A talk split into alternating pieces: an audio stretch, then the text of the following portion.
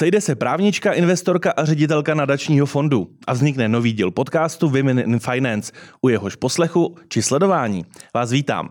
Jsem Jaroslav Kramer a moje pozvání do studia Info.cz přijali Kateřina Zichová, zakladatelka Verdi Capital. Dobrý den.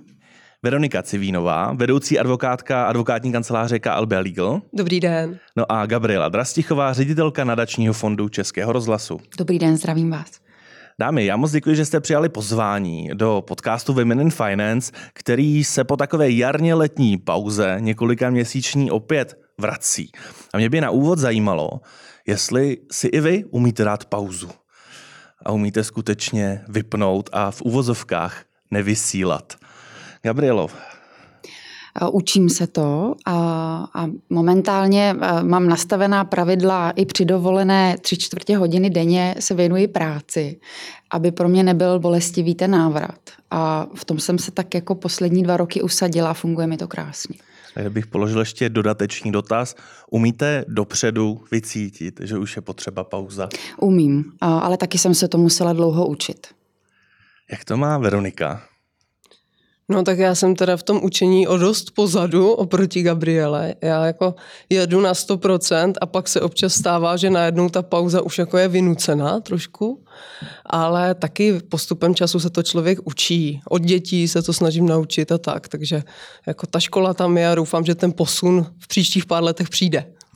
A to byla slova právničky, no jak to má investorka? Ten investiční mm. svět tam asi člověk nemůže pořádně zastavit. Právě jsem chtěla říct, že plánování téměř nemožné, už kvůli tomu, že sledujeme trhy, sledujeme, co se děje v makroekonomice, takže těžko je opravdu vypnout. Já teď jedu na týdenní detox, eh, kde nejsou dovolené telefony, tak jsem zvědavá, jak to zvládnu, takže se snažím aspoň tímto způsobem donutit abych eh, v podstatě těma externalitama byla donucená nepoužívat telefon a trochu se prostě od toho odštěpit. A převládá u vás spíše to, že se těšíte, anebo že máte obavu z toho týdne bez telefonu? Těším se, určitě. Dámy, eh, my se nacházíme téměř přesně uprostřed léta. Jak vlastně vypadá léto ve vašich profesích a je toto období něčím specifické, kromě toho, že je venku teplo a více lidí má dovolenou? Kateřino. Tak jak jsme říkali, ty investice nestojí, ty pořád jedou a zvláště s tím, co se děje na trhu. Eh, v podstatě je to, všichni to sledujeme díky zvýšeným úrokovým sazbám a tak dále. Dochází k tomu, že se prodávají firmy, eh, trhy taky nějakým způsobem na to reagují, takže bych řekla z toho hlediska investičního to léto nějak zatím není klidné. Na druhou stranu klienti a investoři opravdu kontinentální Evropě nejvíc jako odjíždějí a e, ta komunikace opravdu nějakým způsobem se trochu ochladila. Takže my konkrétně pracujeme na, jednom, na jedné transakci s, velkou, s velkým americkým investorem a ti v podstatě nemají pauzu, ti hmm. jedou pořád. Na druhou stranu v Evropě s evropským investorem to je úplně opačně, takže záleží. A vám osobně se pracuje lépe v letním období? Máte pocit, že máte třeba na všechno aspoň o trošku víc času? A pro mě je to nějaké horší teď, protože nám vypla klimatizace v kanceláři, abych to odlehčila, takže, takže opravdu to začíná být náročné v tom smyslu, že přes poledne tam třeba ani nejsme, takže toto léto je opravdu specifické. Veronikou, práce právníků je navázaná samozřejmě na to, jakému segmentu se věnují jejich klienti. E, tím, že v rámci KLB Legal e, se věnujete zejména finančním trhům, tak opět předpokládám stejně jako, jako u Kateřiny, že zásadní zastavení přes léto není. E, zastavení přes léto není a naopak pro nás letní sezóna a vánoční sezóna je typická tím, že těsně před začátkem léta a těsně před Vánoci přijde zdaleka nejvíc výzev od uh, regulačního orgánu, kterým je Česká národní banka obvykle. To znamená, že běží lhuty a musí se odpovídat a musí se vypracovávat podání. Takže pro nás léto má takovou jakoby dvojí nálož, stejně tak Vánoce. A proti tomu jde přesně ten trend, který zmiňovala Kateřina, že nikdo není v kanceláři. Takže malinko bojujeme, bojujeme s tím, abychom získali všechny informace, co od klientů potřebujeme, abychom to včas podali. Takže léto a zejména ten červenec bývá většinou ve znamení toho, že se uh, honem dodělávají věci, na které si prostě ČNB na poslední chvíli vzpomene. Tak doufám, že aspoň do třetice uh, uslyším takovou tu letní klasiku prázdné chodby českého rozhlasu. Uh, dárci přes léto spíše investují do vlastních dovolených a zážitků. Je to tak? Prázdné chodby v českém rozhlase rozhodně nejsou, protože český rozhlas vysílá samozřejmě nepřetržitě. Tam prázdniny nehrají roli, ale Charita a nadační fondy obecně si myslím, že přes léto připravují ty své organizace na tu nejexponovanější sezónu, kterou je jako bez zesporu předvánoční čas a pro nás je to v podstatě od září, kdy nadační fond rozbíhá veškeré své kampaně mířené jak na firemní dárce, tak na individuální dárce. Takže my teď připravujeme a, že neoddycháme, ale připravujeme, čistíme uvnitř, nastavujeme procesy tak, aby jsme pak jako zvládli ten uh, nápor, uh, který nás čeká od září. Dámy, tato sestava, která zde dnes sedí, není úplně náhodná. Vy máte řadu společných věcí a jedním z nich, abychom se drželi toho tématu financí, tak je, že umíte schánět peníze. Eh, máte za to, že jste v tom dobré. A Veronika se možná diví, proč zrovna v kontextu právničky hovořím o schánění peněz, ale tam je pak zase přesah do dobročinnosti, tak my se k tomu dostaneme. Mm-hmm. Kateřino, je pro vaší profesi, pro to, co děláte, klíčové umět schánět peníze? Určitě. A já myslím, že to nikdy nekončí v podstatě tady ten eh, okruh, protože ať na individuální transakci my děláme třeba private equity investice, tak eh, máme sice fondy na to své, ale třeba transakce přesáhne určitou velikost, takže třeba zasáhnout nebo oslovit investory. E, druhá věc, e, otvíráme další fond, takže znovu začíná ten fundraising. Takže to je nekonečná, nekonečná story. Musím říct, že to je hodně náročná práce zvláště tady v československých podmínkách, a to se, když se vrátíme do ekonomické finanční situace, je to dáno výškou úrokových sazeb, které víceméně za 6,5-7% lidí nemusí nikam investovat, což je abnormálie, která tady dlouho, dlouho nebyla. A to vlastně jde proti tomu fundraisingu, když to tak hmm. řeknu. Jo, že, a to se asi týká všech nás, že lidi v podstatě si nechají na terminovaných vkladech v klidu uh, úložky a proč by dávali peníze někam jinam a hledali 1-2% nad tím, jo, když to tak řeknu. Takže je to nekonečná story a potom se to ještě samozřejmě překlápí, že máme ambice jít i ven a dělat fundraising venku a o to je to těžší, protože tam ta konkurence je daleko větší, zvláště v anglosaském světě. A byla jste v tom vždy dobrá, v tom fundraisingu? Nebo jste třeba až s postupem času našla nebo zjistila ty správné kroky a e, řekněme způsob, jakým dostatek, dostatečný objem peněz získat. Hmm. Já, já jsem neřekla, že jsem dobrá v tom, ale doufám, že, že jsem a že můžu být pořád lepší, jo, protože říkám, to je, ty, ten fundraising nebo efektivita toho fundraisingu záleží na okolnostech, na externalitách a pořád je co zlepšovat, když se tak řekne. Jo. A investor, československý investor je pořád se posouvá dál, je sofistikovanější, má daleko více produktů, což je velký rozdíl, když jsem se vrátila z Anglie sem před 12 lety, tak opravdu nebylo z čeho moc vybírat, takže ta, ten fundraising byl jednodušší. Teď jsou vlastně i produkty zvenku a tak dále, takže se to všechno víceméně zkomplikovalo pro nás, kdo hledáme externí finance. Ještě jenom úplně krátce, eh, máte za to, že to má žena lehčí, těžší, stejně těžké, stejně jednoduché jako muži, eh, pokud se rozhodne zastřešit třeba nějaký nově vzniklý fond, který potřebuje určitý objem financí? Myslím si, že ženy celkově, když se podíváte na ty velké KKR fondy a tak dále, ty ve fundraisingu jsou velmi, velmi úspěšné i v private bankingu. Asi to bude i psychologicky, když žena osloví potenciálního investora, není tam to ego, není tam nějaká ta rivalita. Takže v tom jsou extrémně z mé zkušenosti zvenku uh, úspěšné. Co se týče tady, tak Tady není moc velká konkurence, neznám hodně žen, které dělají fundraising. Jsou tady žen, ženami vedené fondy už, naštěstí některé, takže se to špatně srovnává. Už máte v podstatě tři nebo čtyři nebo pár, na, pět, pár žen, které vedou fondy proti zbytku světa, takže nemůžu to úplně srovnat. No a pak ty nadační fondy, ty už vede celá řada žen. Um, musíte i vy přemýšlet o fundraisingu, řekněme, v kontextu toho, co jste tady eh, slyšela od Kateřiny? Já si myslím, že to, co pojmenovala Kateřina, platí úplně stejně pro ten její svět eh, komerční, stejně tak jako pro ten náš. Je to o tom, že 20 let zpátky eh, byla pár nadací, do kterých se dali peníze investovat, jak těmi firmními, tak individuálními dárci. Dnes je ta paleta velice pestrá, takže i tu argumentaci musíte přizpůsobovat tomu, že nás v tom rybníce plave uh, několik desítek, možná stovek, kteří usilují o ty peníze individuálních dárců i, i firem. A, a pro nás je to o to obtížnější, že vlastně argumentaci hledáme jak pro ty jednotlivce, od kterých žádáme 100 korunové částky, tak pro ty velké firmy, pro korporáty, od kterých pak žádáme milionové částky. Takže to je pro mě někdy obtížné jako um, plavat v tom jak ten příběh říkat firmě a jak ten příběh vlastně říkat těm jednotlivcům. A myslím, že ženy jsou v tom jo, extrémně dobré, asi i proto je nás žen ve fundraisingu a vůbec ve vedení nadací nadačních fondů majorita. Když jdete na schůzku, eh, za jak dlouho s jistotou poznáte, že budete odcházet v uvozovkách s vypsaným šekem? No, eh, já jsem se musela dlouze učit té trpělivosti, že eh, jako se po čtvrt hodině neúspěšného jednání nezvednu a nepraštím dveřmi. Um, takže to mě taky nadační fond jako naučil. Se trvat, jít dvakrát, jít třikrát, ten příběh říct několikrát.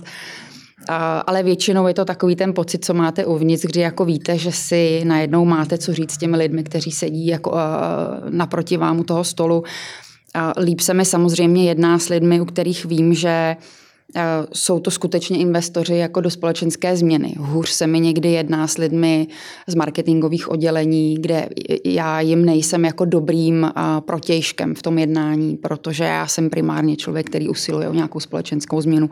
Takže tu změnu mám nastavenou trochu jinak než, než oni. Veroniko, vám se eh, povedlo, ale to samozřejmě nebylo v souvislosti s vaší právnickou prací eh, úspěšně přesvědčit kolegy a eh, vybrat obnos na eh, podporu hypoterapie v Kladně, takže vy už máte taky zkušenosti s tím dobročinným fundraisingem, ale spíše bych se u vás zeptal, jestli právník také musí být schopný fundraiser, protože máte ty právníka, který si přeště smlouvu, poradí a jde dál, a pak máte ty právníka, který skutečně řeší business development svých klientů Předpokládám, že do druhé skupiny právníků patříte i vy. No snažím se. Každopádně na tom kapitálovém trhu určitě platí, že pokud chce být někdo úspěšným právníkem, tak není jenom právník, který aplikuje paragrafy, ale měl by být poradcem, jakoby průvodcem toho klienta a využít své zkušenosti pro to, aby mohl klientovi předat dlouhodobou vizi nebo mu pomoci s budováním té vize. Takže určitě i ta fundraisingová složka tam je ve smyslu, že my se snažíme klientům poradit, co by asi bylo vhodné z hlediska té jejich strategie, které nástroje si myslíme, že by byly pro ně využitelné a snažíme se jim v tomhle směru pomáhat, i když samozřejmě to finální rozhodnutí je vždycky na nich. Eh, stane se někdy, že si právník řekne, No, tak kdyby tehdy uh, jsem to udělal tak, jak jsem chtěl já, a ne jak se nakonec rozhodl klient, tak jsem teď mohl mít uh, tady šest, šest vil eh, ve Francii, čtyři vily v Itálii, mohl jsem být do konce života za vodou. Já nevím, jestli na tohle, na, na tyhle ty vysoké počty já mám úplně mozek. Přiznám se, že uh, můj svět jsou ty paragrafy a to hledání těch cest. Mm.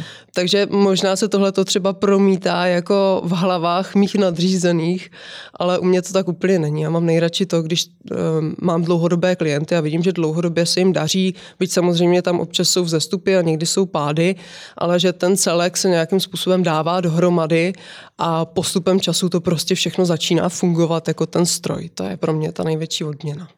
Eh, ta první věc tedy, která vás evidentně spojuje, fundraising. Eh, druhá věc, která je s tím spojená, už jsme se ji také dotkli, je určitý smysl pro eh, dobročinnost, byť to třeba v případě Veroniky bylo o jednorázové aktivitě, ale úspěšné. Jestli se nepletu, Kateřino, vy už také dlouhodobě působíte v řadě neziskových organizací. Je to něco, co vám přijde zcela přirozené, že bychom měli také vracet společnosti a angažovat se ve smysluplných projektech, anebo je to něco, co se od vás očekává, když dosáhnete určitého levelu úspěchu? Já si myslím, že to patří k tomu biznesu nebo vůbec jako k životu dávat zpátky. A zase u nás je to hodně, hodně čerstvé.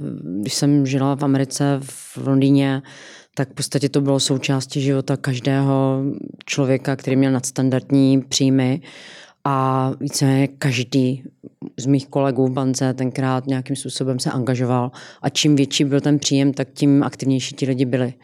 Já jsem dělala v Goldman Sachs eh, v, Londýně a tam vlastně všichni ti partneři byli součástí nějakého, nějaké takové instituce a relativně v seniorních rolích, jako v dozorčích radách mm. a v podstatě to opravdu k tomu patří. A naštěstí se to tady v Česku rozvíjí a se dívám za těch deset let, co jsem zpět, 10-12, že opravdu došlo k velké výrazné změně. A vidíme to i na třeba KKCG, je velmi aktivní v tom. Jo. Takže jsou tady dobré příklady českých eh, ultrabohatých lidí, kteří, kteří to dělají, ale i jako všech ostatních nás. Takže, Takže jsme os... na dobré cestě, bych řekla. Souhlasíte, před Já rozhodně souhlasím. Uh, takže vy osobně to máte tak nějak zakořeněno a, a neřešíte, jestli je nebo není třeba prostě to tak je. Co bych řekla, že těžší si dobře vybrat, jo? že já jsem v podstatě udělal nějaké rozhodnutí a teď si říkám, že zase na čase, protože vidím, že ty nadace, kam jsem dala peníze, že se jim opravdu daří, že se, že se rozjeli a já mám spíš tendenci pomáhat takovým těm, co se snaží na začátku. Takže naopak zase reviduju, že bych prostě to jméno dala k něčemu jinému novému. A to je zase práce další, že když to tak řeknu. Je třeba se s těma lidma sedět, udělat si DD, udělat si v podstatě názor na to. Takže to je spíš jakoby další challenge pro mě.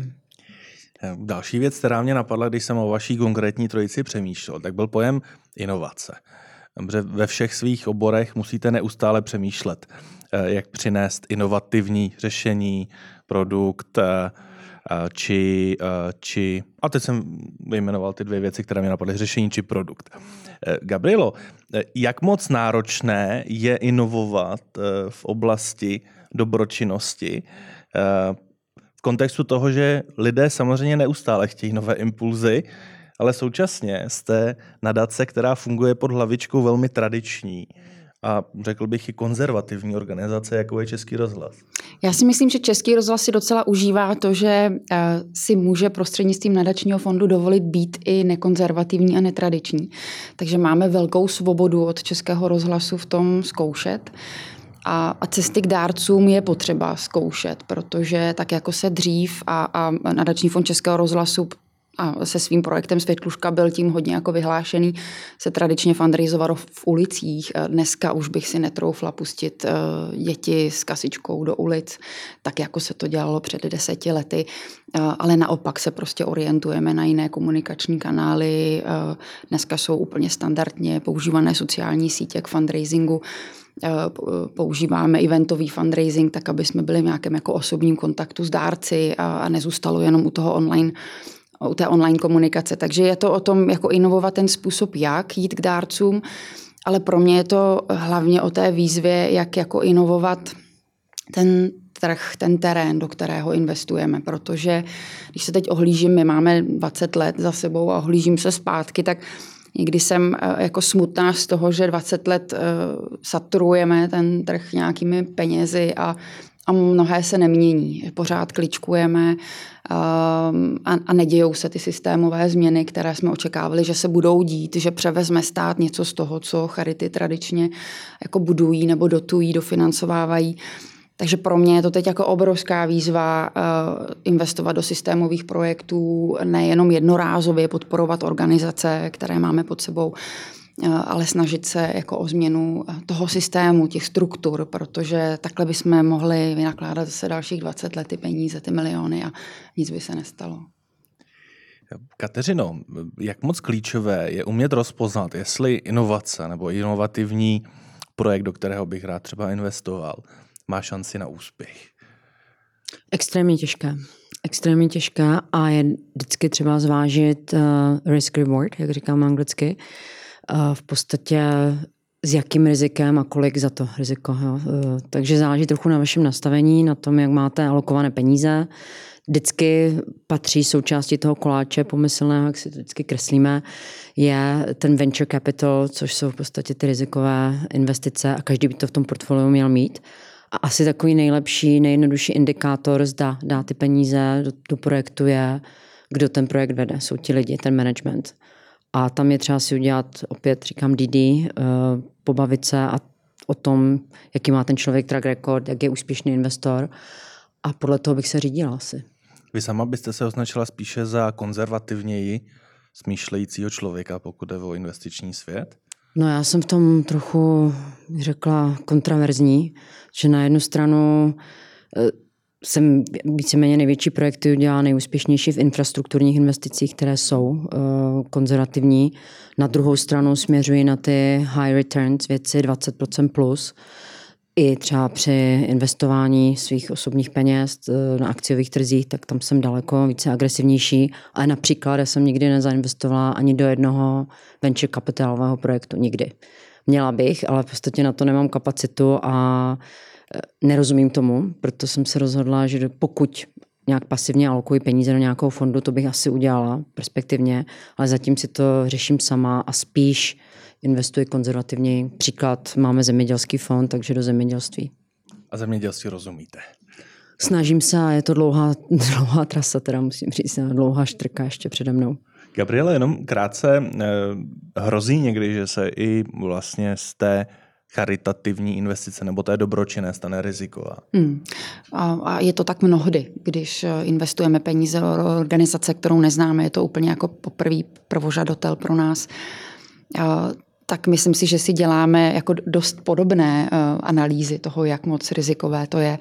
A máme nastavené nějaké mechanismy uh, jako kontroly a možnost vrácení těch peněz, které investujeme. Takže je to pro nás taky jako denní, denní chleba a já to mám hrozně ráda, eh, protože to k tomu patří. To jsou, protože takovéhle eh, organizace mají potenciál přinášet nám ty investice, uh, inovace. Pardon. Inovace. Veroniko, označila byste se za konzervativně laděnou právničku?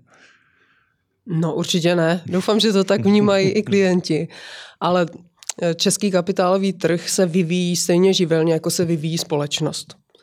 My se snažíme se konečně naplno zapojit do evropského trhu. Myslím si, že se nám to daří, že eh, produkty, které se tady dají koupit, už dneska dosahují opravdu evropské úrovně a eh, dokonce i velké finanční domy tlačí na inovace. Takže určitě jeden z našich velkých úkolů je pomáhat klientům vymýšlet něco nového, protože na kapitálovém trhu, stejně jako všude jinde, se moc často nestává, že by klient přišel a řekl by, eh, já chci dělat to, co dělá tady těch deset ostatních. Většina z nich přijde a říká, já chci dělat něco nového. Mm-hmm. Myslím si, že tady ten prvek tam bude jiný, nebo tady ty dva, tři a jak to společně uděláme.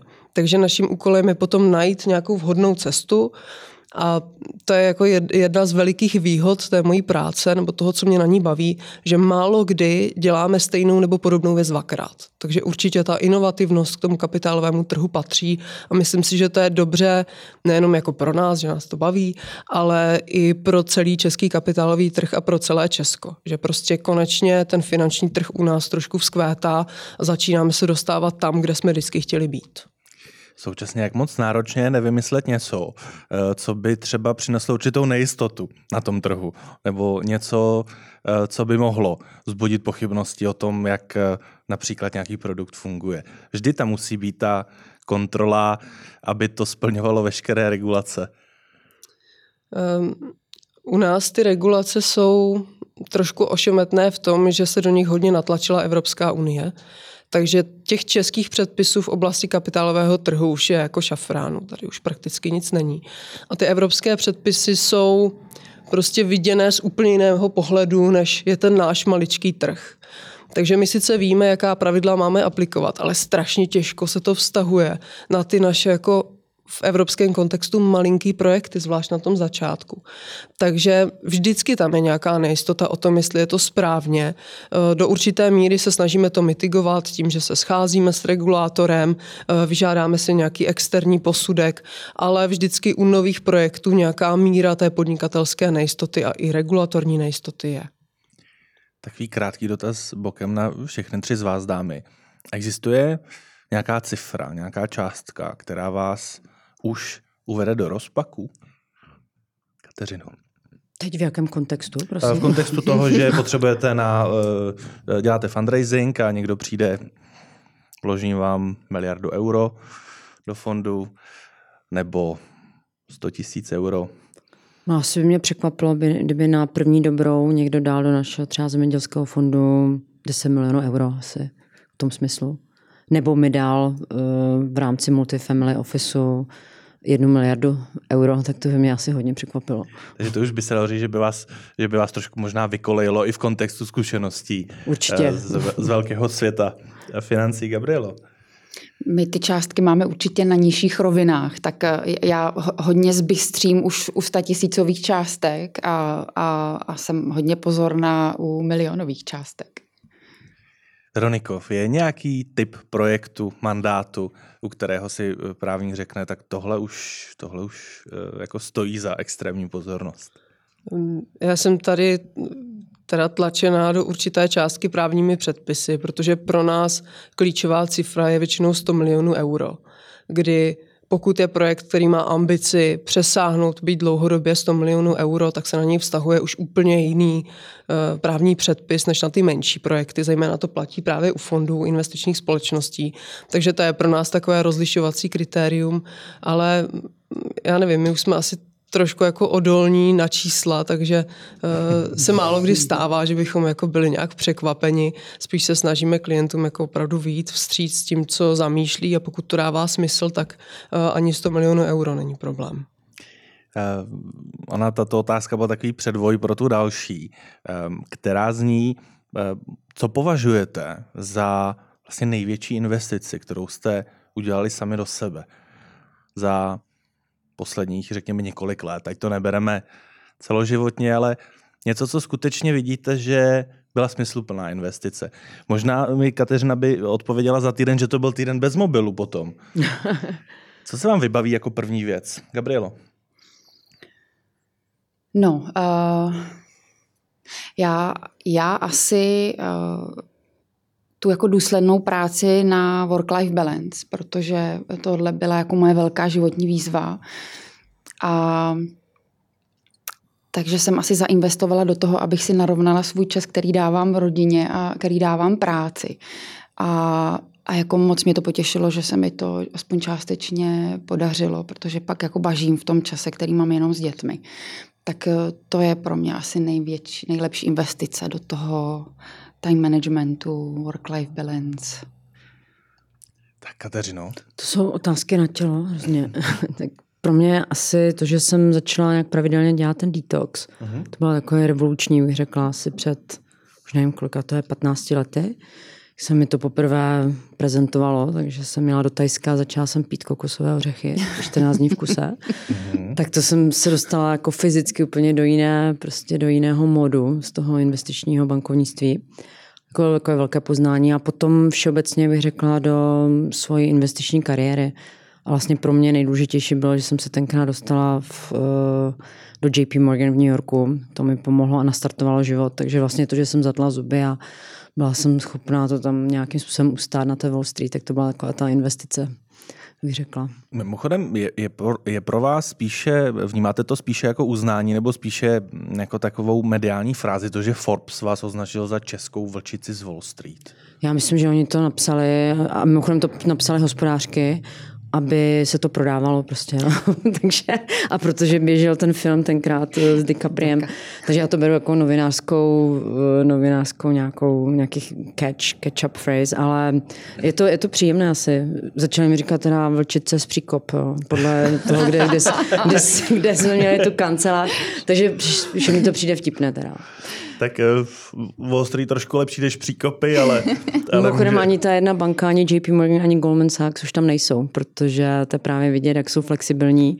Tak JP Morgan koupil Chase z Manhattan a přestěhovali se do Midtownu a Goldman v rámci asi restrukturalizace prodal tu budovu a přestěhoval se někam jinam. Jo. Takže, takže na Wall Street už je prázdno téměř.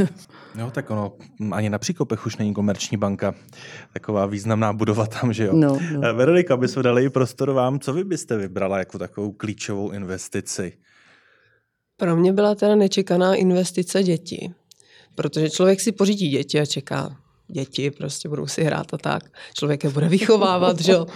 A oni prostě chodí v balíčku, kdy tam je jako sada různých měkkých dovedností a prostě schopnost sebeovládání a e, multitasking, který mě třeba vůbec nikdy nešel a s dětma najednou jsem se to musela naučit, protože mi nic jiného nezbylo. Takže já doporučuji, pokud člověk chce pracovat na sobě, tak pořídit si pár dětí a oni potom jako vyškolí jako takový e, veselý koučové. Ehm, zpátky k těm profesním úspěchům a drahám. Kdybyste měli vybrat eh, jednu věc, ve které, eh, kterou děláte a která podle vás je na skutečně světové úrovni, co by to bylo? Začneme s Veronikou. Myslíte jako v rámci trhu nebo v rámci toho, co děláme my? Vy osobně. V rámci toho, co děláte profesně, nebo jakým způsobem to děláte, nebo produkt, za kterým stojíte, řešení, za kterým stojíte. Já věřím, že právě ta inovativní řešení, která z naší dílny nebo z dílny mé a mých kolegů vzešla, že skutečně mají minimálně tu evropskou úroveň. My přeci jenom jako právníci úplně mimo Evropu nevidíme, protože ty předpisy tam prostě fungují jinak, strašně těžko se to porovnává. Takže tam věřím, že jako už máme za sebou hodně věcí, u kterých, kdyby se bavila se zahraničními kolegy, tak uh, sklidíme nepochybně jako velké uznání. Kateřino. Pro mě v tom investičním světě eh, je velká výzva v podstatě se dostat opravdu v tom, co děláme na světovou úroveň, protože ta konkurence je neuvěřitelná a anglosaský svět je v tom velmi, velmi vpředu. Takže my vlastně teď děláme nový projekt, nějakou multifamily office a ta ambice tam je v podstatě s, s přízněnými uh, lidmi založit prostě cross-border Londýn, Zurich, možná i New York, uh, nějakou expertízu, kterou budeme nabízet potenciálně těm nejbohatším rodinám s tím, že opravdu si chceme nabrat eh, lidi, co mají tu světovou zkušenost a úroveň. I v rámci toho, co teď eh, budeme dávat na trh, to je fond fondů, kde do těch fondů opravdu chceme dát, nebo do toho českého SICAFu zatím teda chceme dát eh, ty nejlepší fondy, co jsou na světě. A vlastně jsem se nějakým dlouhým obloukem vrátila tam, odkud jsem přišla, protože si myslím, že, a teď opravdu mluvím jenom za nás v těch financích, tam se to všechno nějakým způsobem vyrábí někde jinde, jo, když to tak řeknu, že my opravdu tady nemáme vůbec šanci z Prahy dělat eh, investiční rozhodnutí na kapitálových trzích ve stejné komplexitě, jako dělají v New Yorku nebo v Londýně. Takže vlastně ta idea je v podstatě se spojit s lidmi, co to dělají a co jsou nejlepší na světě a nabídnout to českému kvalifikovanému investorovi. Jsem dala jako nějaké dva příklady toho, na co se díváme teď. Co by vybrala Gabriela? Um, asi bych vybrala transparentnost, protože to je něco, na čem si velice zakládáme a je to jako hlavní hodnota, kterou my v tom nadačním světě musíme nabídnout. A, a taky důraz na výsledky, nikoliv jenom výstupy. To si myslím, že je jako eh, nesmírně důležité a dbáme na to, aby jsme to u nás v nadační fondu Českého rozhlasu tak dělali. Všechny tři jste mi odpověděli v množném čísle. Že jste hovořili za ty instituce, produkty, projekty. Kdybyste měli vybrat, co vy osobně přidáváte to extra klíčové pro úspěch toho, co jste popsali, tak co by to bylo? Gabrielo, kde tam je Gabriela Drastichová? Um, asi neutuchající jako touha věci měnit. Uh, oni mě za chvíli budou mít dost, uh, ale ještě mě za těch pět let dost nemají, takže uh, do něčeho, co delší dobu stojí, tak, uh, tak dokážu vlítnout a ty věci jako měnit a chytat příležitosti. Takže to je to asi, co jsem teď přinesla jako jedinečného. Takže ten driver. Hmm. Kromě toho, že jste driver, Kateřino, tak co ještě je to unikum, které vlastně přinášíte do toho ekosystému, který teď budujete? Já myslím, že to jsou ty inovace a schopnost být nějakým způsobem vizionář a pořád hledat další a nové řešení, nápady. Samozřejmě se to musí nějakým způsobem krotit, jinak člověk bude pořád jenom vymýšlet nové projekty a to je taky challenge. a, a nasazení, jako nasazení, jako mít drive, to je prostě za mě určitě nějaká přednost, kterou mám a často se s těmi generaci pode mnou setkávám, že oni z nějakého důvodu to nemají. a nějak se mi to nedaří pochopit, proč. Veroniko? Ehm, já si myslím, že těm projektům dokážu dávat to, co všichni ostatní nesnáší. Tam je moje síla. Já mám ráda regulaci, byť s ní velmi často nesouhlasím, ale mě baví si to studovat, hledat ty pravidla, z nich si destilovat ty principy a podle toho pak právě říkat, tudy ty inovace můžou jít, ale tady to nejde. Jo, vždycky říkám, že stejně na kapitálovém trhu jsou jenom tři principy, ochrana investorů, ochrana investorů a ochrana investorů. Takže tady těma cestama já se většinou ubírám a myslím si, že právě těm výsledným řešením dokážu dát to, že mají nějaký dlouhodobý potenciál, držet se v rámci tady těch stabilních principů a byť se nějaká drobná regulace bude měnit, tak vytrvat prostě po řadu let. Dámy, jste náročnější na sebe nebo na své pracovní okolí? Kateřino. Tak moji kolegové si myslí, že určitě na ně. a já jsem to trochu zmínila, už eh, ta generační změna, nebo vůbec to, že mám mladší kolegy, tak eh, tam je rozdíl v tom nasazení a nějakým způsobem i komunikace. Asi bych řekla, že jsem náročnější sama na sebe a musím respektovat eh, work-life balance a to, že ta generace pod náma, za náma je prostě má jiná, jiné hmm. preference, jiná hmm. pravidla. Takže, takže odpověď je jasná. Současně, když jste na jednu stranu náročnější sama, sama na sebe, umíte si také současně umět připsat zásluhy za něco, co se povede. Asi ano, ale já bych nad tím moc eh, nelamentovala, se spíš pořád dívám na, jak to posunout dál, hmm. co dělat dál. Tím, jak jsem podnikatel, tak v podstatě nemám čas se nějak sama sebe chválit a potřebuji se spíš dívat dopředu. No. Veroniko, uh, patříte v týmu k těm, kteří jsou náročnější uh, na své kolegy, třeba koncipienty, kteří uh, se mnou spolupracují, anebo jste nejvíce náročná sama na sebe? To by bylo skoro na přizvání nějakého externího odborníka, aby posoudil, jak to teda doopravdy je.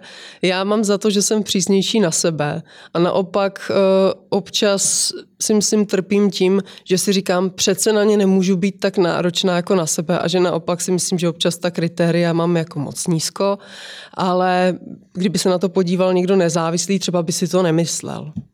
No a ty zásluhy? No, s těmi zásluhami je to obtížnější, protože ty si většinou samozřejmě připisují ti klienti nakonec.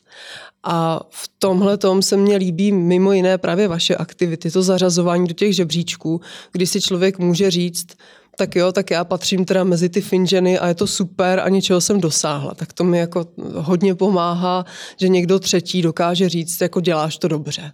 Super, takže eh, ne, neprovází to pochybnost typu, jak jsem se tam ocitla, proč jsem se tam dostala. To se taky někdy stává. Já to tak nemám teda, přiznám se. Tak to je jedině dobře, to je krás, krásný ukázkový příklad. Možná jenom Kateřina ještě krátce. Jak vy vnímáte ty zařazení Forbes nejvlivnější ženy Česka, top ženy Česka, hospodářských novin, eh, řada dalších přehledů, top 100 Women in Finance, celosvětově, jestli se napletu. Hmm. Ne, já myslím, že to je úžasná věc, už proto, aby ta komunita naše ženská, když hodně žen, mimochodem, a to mi vadí, to nějakým způsobem downplayou, že v podstatě to neberou úplně, ne, nedávají na tom, nepřinakládají tomu tak vysokou hodnotu. Veronika naštěstí ne, jak jsme slyšeli. Což je správně a tak to má být. Naopak, my si musíme věřit a líbí se mi to z toho hlediska, že to vytváří nějakou komunitu a takové Eh, zlepšuje to sebevědomí a je to pozitivní motivace pro ty ženy, si myslím, plus samozřejmě ten networking k tomu, takže já to velmi oceňuji a myslím, že to je správně, úplně se to děje. Super. No a eh, ten původní dotaz, kterým je, jestli jsem náročnější eh, na své okolí či na sebe, tak jak to má Gabriela? No já myslím, že jste si nás cíleně vybral, nás tři, a že ty odpovědi budou u všech stejné, ani jiné být nemohly. Tak jsem samozřejmě náročnější na sebe, musím se někdy krotit v tom, abych nebyla příliš náročná na svůj tým. A, a tu pochvalu sama sobě e, prožívám letmo. A, a moc mě baví to, když e, někdo jako z třetí strany uzná tu dobrou práci. V souvislosti s tím, co považujete za úspěch? Je to například ve vašem případě uh, přeplnění plánu kampaně nového ročníku Světlušky, a nebo to jsou třeba některé jiné drobnější úspěchy? Eh, je to asi obojí, co jste zmínil. Je to i tak, když se nám podaří ulovit eh, dobrého dárce, vyfundraizovat dost peněz, eh, kolik potřebujeme, ale jsou to pak i ty zpětné vazby, které dostáváme od těch eh, jednotlivých rodin, kterým pomáháme, nebo organizace, eh, které jsme pomohli postavit a jim se práce daří. A to je asi na té nadační práci to nejkrásnější, když jste tomu jako blízko, tomu těm svým investicím a jejich výsledkům.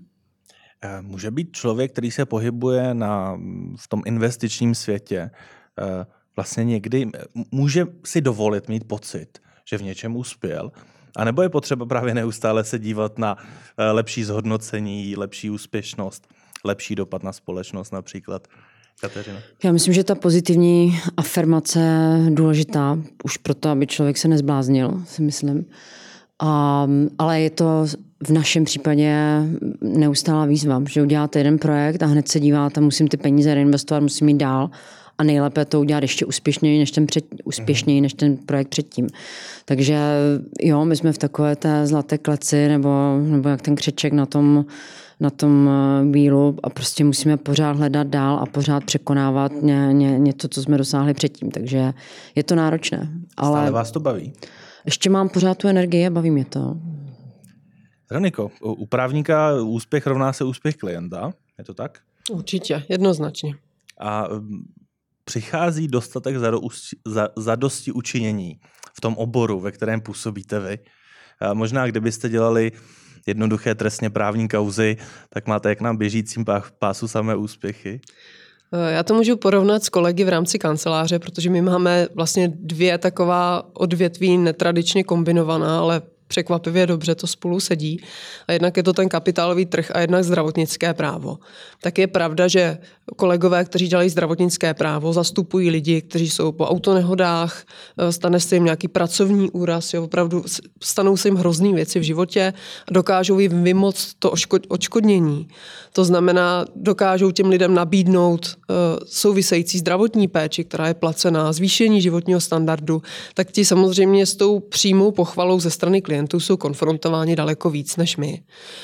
Uh, u nás je to tak, že úspěch klienta je úžasný, nás to vždycky hrozně potěší, ale nalijme si čistého vína, prostě klienti jsou podnikatelé a pro ně ten náš úspěch, kde to pro nás často končí, je teprve začátek. Kdy my jsme jim zajistili licenci, zajistili jsme jim vlastně ten start.